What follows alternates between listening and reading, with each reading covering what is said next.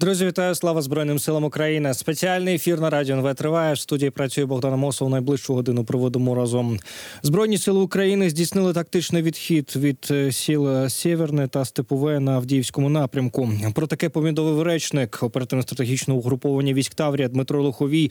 За його словами, запеклі бої за Сєверне тривали від е, е, вечора напередодні е, проти 27 лютого. За його словами, у цих населених пунктах.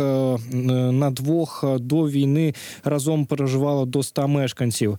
На думку американських аналітиків, російські окупанти не припиняють наступів навколо Авдіївки, щоб позбавити українські сили перепочинку, який би дозволив би е, силам оборони створити міцнішу лінію оборони у безпосередній близькості до цього пункту.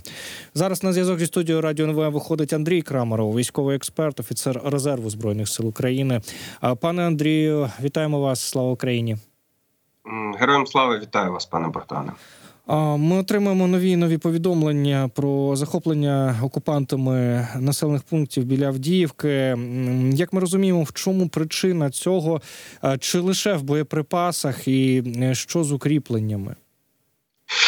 Е, ну на жаль, ну, Росія ну у Росіян було, скажімо так, два е, два простих варіанти подальшого розвитку подій після нашого відходу з безпосередньо самого міста Авдіївка.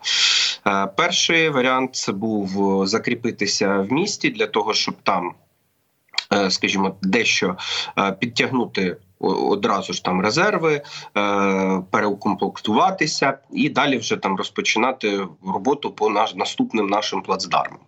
Або був інший варіант, який вони власне обрали, це одразу швидко підігнати резерви і ті ж частини, які фактично приймали участь в боях за Авдіївку, без перепочинку е, кинути далі на, скажімо, там невеликі сели, селища, які знаходяться безпосередньо за Авдіївку в західному напрямку, для того, щоб Далі відсунути збройні сили України, не дати нам можливості е, в цих місцях е, швидко закріпитися, створити певну лінію оборони, е, а відповідно створити от таку, тобто стоїть я так розумію, задача створити буферну зону між Авдіївкою і позиціями збройних сил України. Теоретично також можливо росіяни, враховуючи, вони також прекрасно знають наші проблеми з боєприпасами і боєкомплектом. Можливо, навіть стоїть задача в цьому місці, ну скажімо так, прорвати нашу лінію фронту з значним просуванням далі вглиб е, наших позицій. Такий варіант також ну не слід виключати загалом.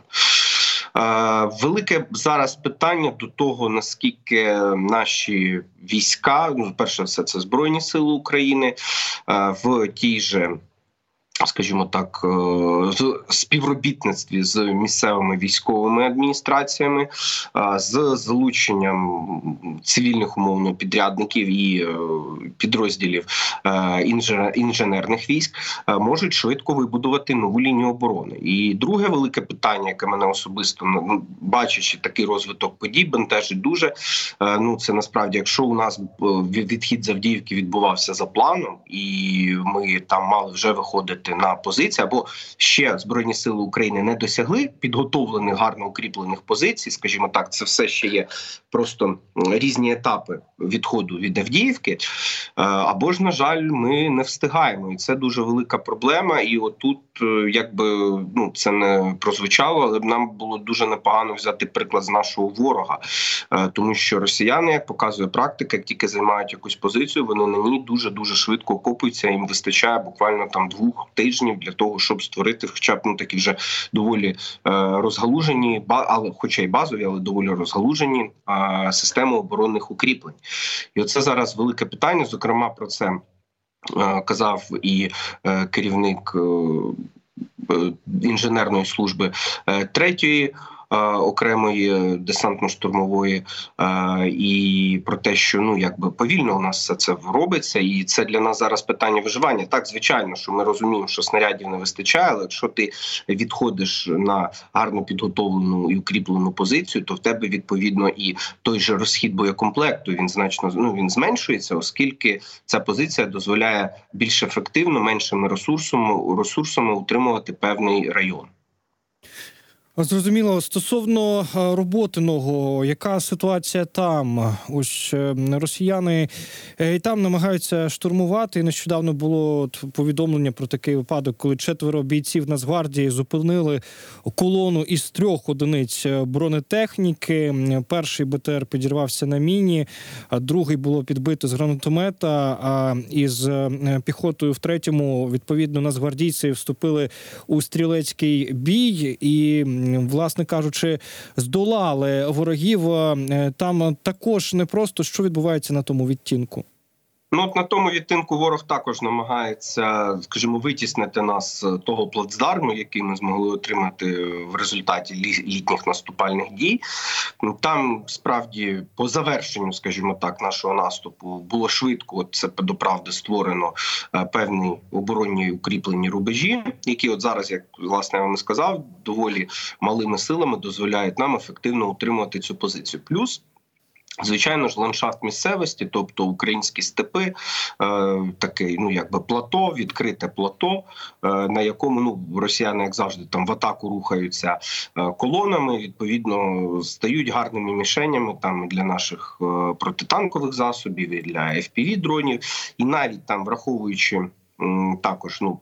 Проблеми, які ми прекрасно знаємо, у нас є в артилерії, але там місцевість е, плюс ефективно е, ефективне розташу гарне, скажімо так, розташування оборонних позицій конкретних, е, воно дозволяє так доволі малими силами утримувати роботу. Ну, Росіяни намагаються. Намагаю ну інтенсивності таких бойових дій, як, наприклад, там при штурмі Авдіївки, там принаймні поки що немає. Але тим не менш, скажімо, тр- тримають у постійній напрузі. Хоча знову ж таки, на мою думку, все ж таки наступним таким, як ми бачили Авдіївку, основним місцем ударом буде скоріш за все не Роботине, а Куп'янськ. А е, що можна сказати про власне цю, цю частину фронту? Ми теж бачимо, що там накопичує ворог свої сили, і чи є безпосередньо загроза для інших населених пунктів Харківської області? На даний момент загроза є за різними оцінками. Приблизні оцінки це 80 тисяч особового складу, 110 е, т- 1100 танків, е, близько там двох тисяч різних артилерійських е, установок, е, і там близько двох тисяч броньованих машин. Тобто навіть з цієї чисельності 80 тисяч це доправди доволі непогано, навіть як для сьогоднішньої російської армії, це доволі непогано за штатним розписом укомплектоване військо. І от свій наступний удар, ну. Як в принципі я і багато аналітиків вони схиляються до того, що буде там.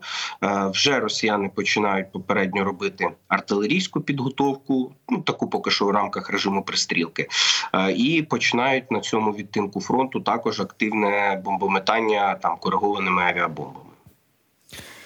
Е, Ще хотів вас запитати стосовно кринок. От е, видання Forbes е, також описувало ситуацію там, і ну, ну, принаймні журналісти так пишуть, що там українська морська піхота не лише утримує свої позиції, але й повільно йде до сусіднього поселення козачі лагері. Ну при тому пам'ятаємо, там нещодавно Шойгу його посіпаки звітували про якусь ганчірку, яку триколорну, яку показували на тлі руїн. Ем, Як вдається виконувати власне українським військам е, завдання в таких е, умовах нестачі боєприпасів? От власне е, біля кринок? Знову ж таки, особливості місцевості, те, що там ворогу незручно активно застосовувати. Е, Важку бронетехніку, Е, плюс на цьому напрямку у росіян також е, є певний брак саме в стволах в артилерії. Тобто, загалом у Росії на жодній з ділянок фронту проблем з боєприпасами немає. А от саме ну там зношеність і брак стволів в них є. І знову ж таки, плюс втрати, які ми нанесли при створенні і утриманні плацдарма в районі кринок, е, саме перш за все щодо їх артилерії. От вони їм даються знаки, але тим не менш, там також накопичена Причому е, ще е, починаючи з е, початку зими, з грудня 23-го року, там було ну зігнано доволі значне угруповання, що стосується особового складу, і перш за все вони, от що називається такими ну піхотними штурмами, намагаються там працювати. І от ну, не абсолютно різна ситуація з точки зору ландшафту місцевості зроботено, але тим не менш також за рахунок браку артилерії, неможливості використання значно ну, росіянам в повній мірі важкої бронетехніки, там нам дозволяє з скажімо так, точковими застосуванням е, ударами артилерії е, і ракетними системами залпового вогню, плюс е, активна робота fpv дронів на цьому напрямку дозволяє нам утримувати.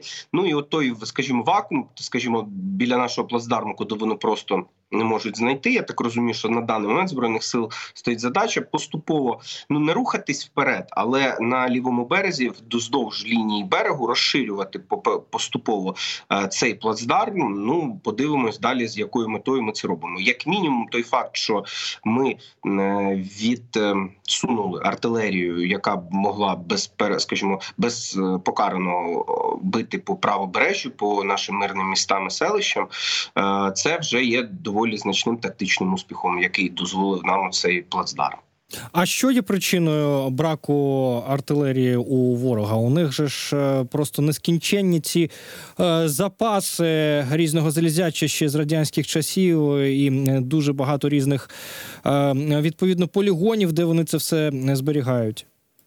Проблеми з логістикою, які в них утворились в результаті враження Кримського мосту, оскільки забезпечення а, у тих військ, які знаходяться в районі Кринок, воно перш за все йде саме ну безпосередньо з Криму.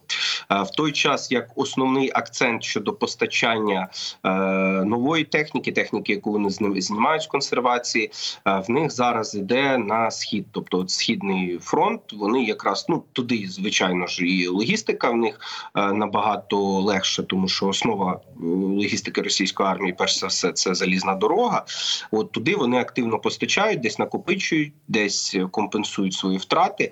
А от е, саме з оцим, е, скажімо, з лівобережжям Херсонщини, ем, там в них сполучення ефективного на даний момент немає. А можливості сполучення через Крим дуже обмежені, оскільки два великих десантних кораблі, які вони використовували фактично е, ну як транспортні для постачання, плюс обмеження у використанні залізнодорожного полотна на Кримському мосту, оскільки там дуже важкі грузи, як платформи з е, важкою військовою технікою, вони зараз в повній мірі використовувати не можуть. Е, плюс знову ж таки акцент них зараз, перш за все, на схід. Цей напрямок їм, ну так би мовити, також дуже муляє. Навіть е, там бункерний в своєму зверненні перед новим роком казав, що це кримський напрямок, і він для них пріоритетний. Але от поки що на ньому вони ефективно розгорнутися не можуть. І перш за все, тому саме тому застосовують от такі от піхотні штурми.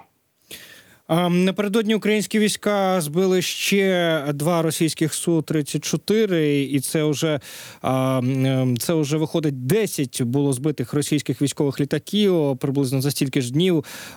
За рахунок чого вдається досягати таких е, результатів? Власне у західних змі вже припускають, що йдеться про використання певної додаткової кількості ППО відповідно у е, цьому на цій на цих ділянка фронту?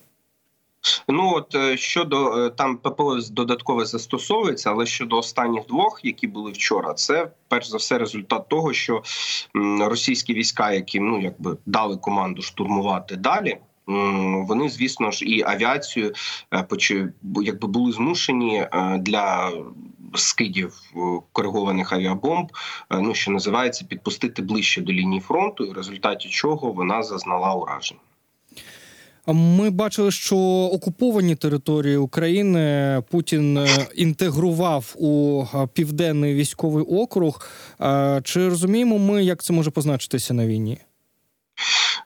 Загалом на війні жодним чином це таке. Ну якби більше це внутрішньо російська така умовно правова процедура подальшої інтеграції цих е, регіонів в, в до Росії. Тобто, це як скажімо, тобто ці ж регіони вони визнали частиною своєї території. Відповідно, навіть внесли певні зміни в конституцію. От в рамках цього визнання це є продовженням системи. Тому що якщо ми подивимось, то командування і забезпечення цього угруповання воно все одно перш за все здійснювалося е, за рахунок е, саме південного угруповування військ. Просто тепер на мапі розширили е, це. Ну якби якого якихось змін істотних там в командуванні, в логістиці загалом взагалі не потрібно жодних очікувати. А ось е, ця історія із е, західним військовим округом, який Путін фактично розформував. І тепер створив окремо московський і ленінградський військові е, округи. З чим це пов'язано? В інституті вивчення війни кажуть, що це є ознакою підготовки до безпосередньої війни з країнами НАТО. Е, Ну для безпосередньо знаєте, поки що це дуже велике забігання наперед. Звичайно, що країнам НАТО потрібно вже бути готуватися активно до війни прямої.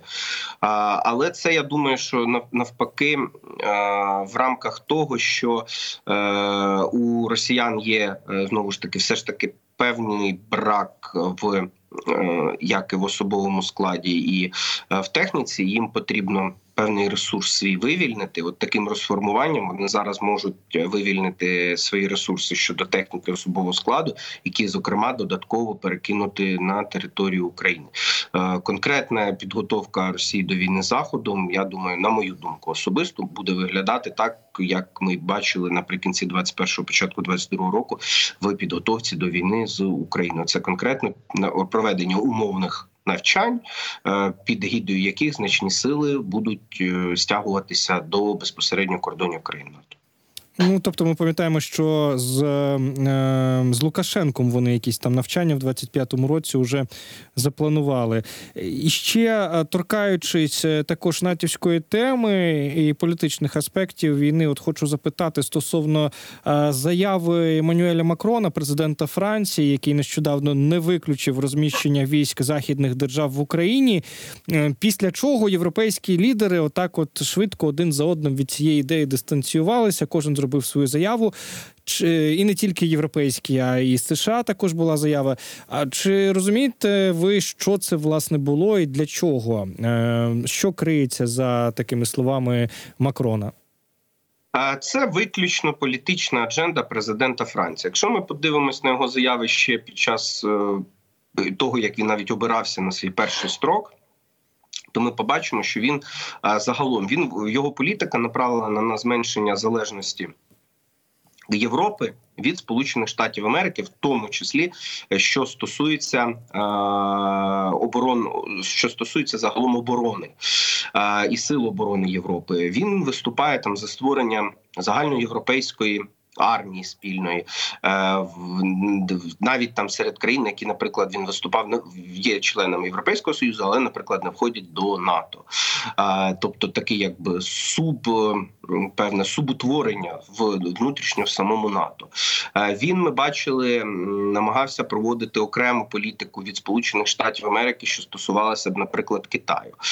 Тому такі його заяви вони також він навіть у цій своїй заяві він якраз і апелював до того, що е, е, Європа має зрозуміти е, слабкість і ненадійність Сполучених Штатів як партнера по обороні і загалом як лідера НАТО, і в контексті цього почати створювати і власні сили оборони, і що країни Європи без погодження там, взагалі без, скажімо так, урахування думки Сполучених Штатів Америки мають розглянути варіант. Давайте уважно розглянути варіант розміщення в Україні своїх військ. У випадку, якщо там ситуація почне дуже сильно загострюватись або стане критичною.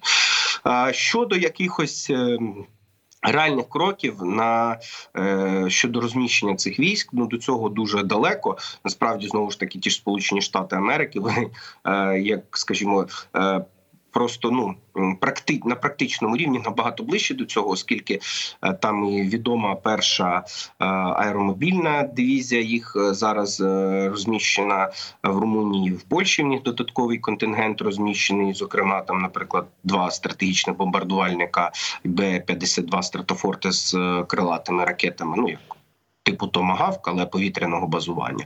А щодо країн Європи, ми ж не бачимо, що навіть близько до в, та ж, наприклад, Румунія або інші країни, е, які е, безпосередньо межують з кордоном України, в них, наприклад, та ж Франція розмістили якийсь свій певний додатковий військовий контингент.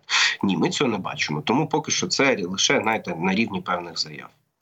Пане Андрію, дуже дякуємо вам за те, що долучилися до нашого етеру. Дякуємо за аналітику. Андрій Крамаров був на зв'язку зі студією Радіо НВ, військовий експерт, офіцер резерву збройних сил України.